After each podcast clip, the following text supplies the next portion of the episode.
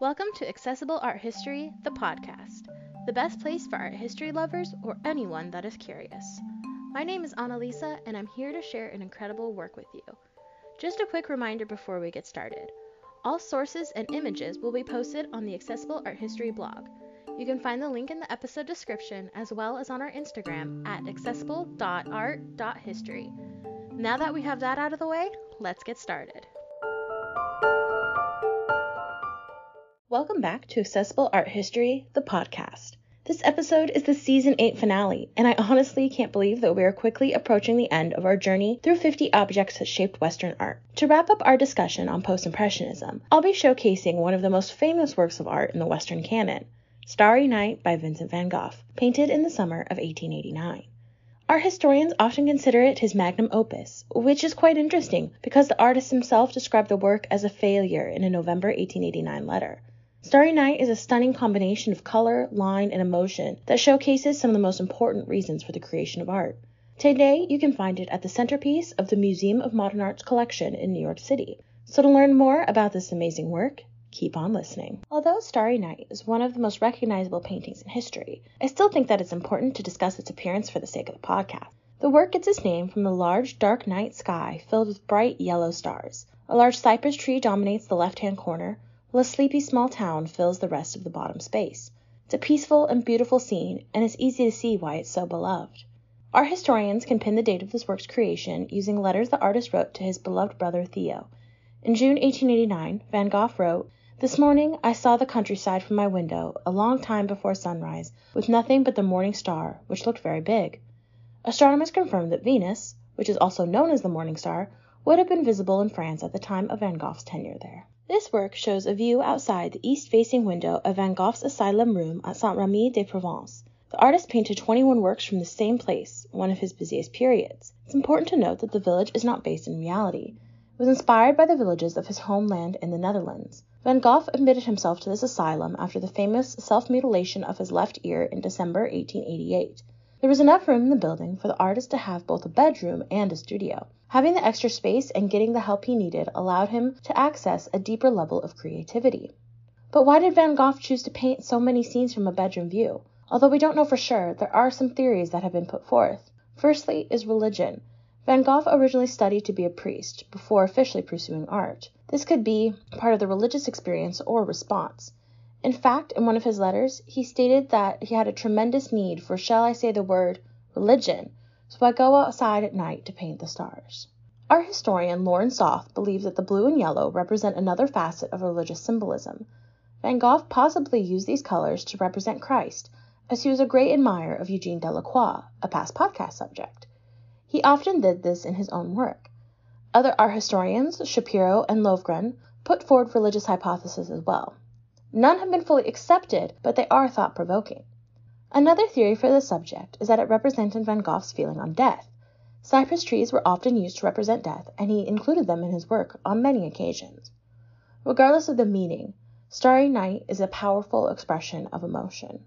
It is nearly impossible to have a discussion about Van Gogh's work without discussing his mental health. It is very important to understand that there is no judgment in this space about his mental health. He lived a long time ago, and science was not as advanced as it is now. I'm not a psychiatrist, so what I'm discussing is the research of others. According to this research, Van Gogh suffered from psychotic episodes, periods of mania and depression, as well as delusions. In addition, he smoked and drank heavily, which affected his physical health as well. This had a profound effect on both his quality of life and his art.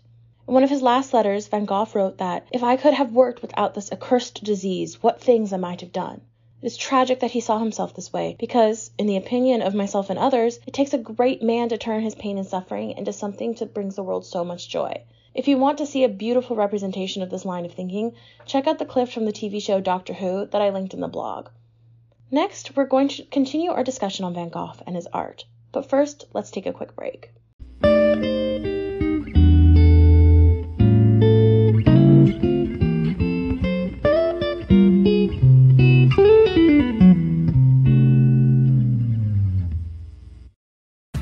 This episode is brought to you by Visit Williamsburg. In Williamsburg, Virginia, there's never too much of a good thing. Whether you're a foodie, a golfer, a history buff, a shopaholic, an outdoor enthusiast, or a thrill seeker, You'll find what you came for here and more. So ask yourself, what is it you want? Discover Williamsburg and plan your trip at visitwilliamsburg.com.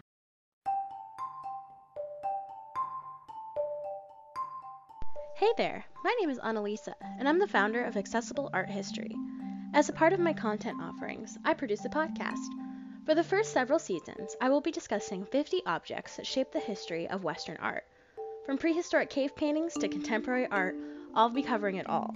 The podcast was designed for everyone, from the casual couch historian to a museum's expert. It all fits within the larger mission of accessible art history to create a space for art history lovers, students, and anyone who is curious to explore all periods of art history and human creation. New episodes drop every Monday on your favorite podcast platform. Make sure to follow the Instagram page for all updates at accessible.art.history.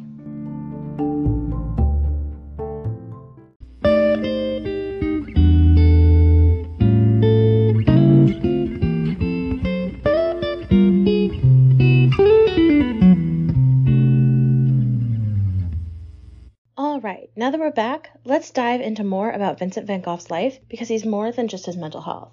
He was born on March 30th, 1853, in Zundert, the Netherlands, into an upper middle class family. According to letters, he was a quiet and serious child. His parents were quite disappointed in his choice to become an artist, but they begrudgingly accepted it on occasion. Vincent was far closer to his brother Theo. The two would exchange frequent letters, and many of them survived to give us a glimpse into their lives. Before becoming a working artist, Van Gogh worked as an art dealer and also trained to be a priest. However, these occupations didn't satisfy him and he moved around the Netherlands and attended art school. But it was when Van Gogh moved to France that he was able to fully explore his artistic potential. In Paris, he met with other post impressionists and studied the works of Eugene Delacroix. This would inspire his bright, vibrant use of color. As we know from our earlier discussion, Van Gogh also lived in the south of France. This is where he met with one of his closest artist friends, Paul Gauguin. The two would talk for hours on end about art theory and painting techniques. In a letter to his brother Theo, dated December 18, 1888, Vincent stated, Gauguin and I talk a lot about Delacroix, Rembrandt, and others. The discussion is excessively electric. We sometimes emerge from it with tired minds like an electric battery after it's run down. Sadly, a little over a year after he painted Starry Night, Vincent van Gogh died of a self inflicted gunshot wound at the age of 37. At the time of his death, he had only sold a few paintings and considered himself to be a failure.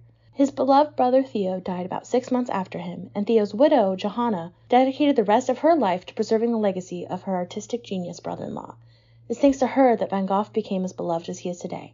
In fact, there is an entire museum dedicated to his works in Amsterdam, and they can also be found in major museums around the world. One of the main reasons that Van Gogh's work is so beloved is the way that he combined elements of his art in ways that draw the eye in and hold it there.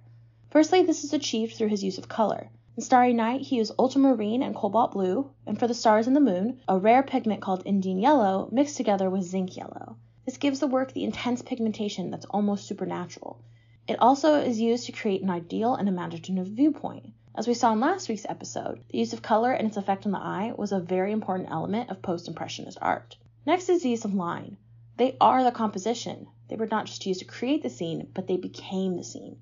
There's a sense of chaos from the swirly curved lines. In addition, there's hardly a straight line to be seen. It's another imaginative element. Finally, there isn't a single source of light. Instead, it reverberates off of the numerous stars that fill the sky. All of these elements combine to create an almost dreamscape of a perfect starry night. Often considered Van Gogh's best work, Starry Night is beautiful, but it represents more than just beauty. It's the pain that he felt in life transformed into the ideal landscape for the world to enjoy. And with that, season 8 is officially over. In a few weeks, I'll be premiering season 9 on 20th century art. We're starting off with Les Demoiselles d'Avignon by Pablo Picasso.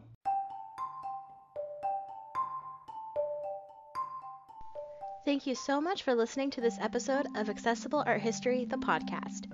Make sure you follow us on Instagram at accessible.art.history for updates and keep an eye out for our next episode. They drop every Monday on your favorite podcast platform.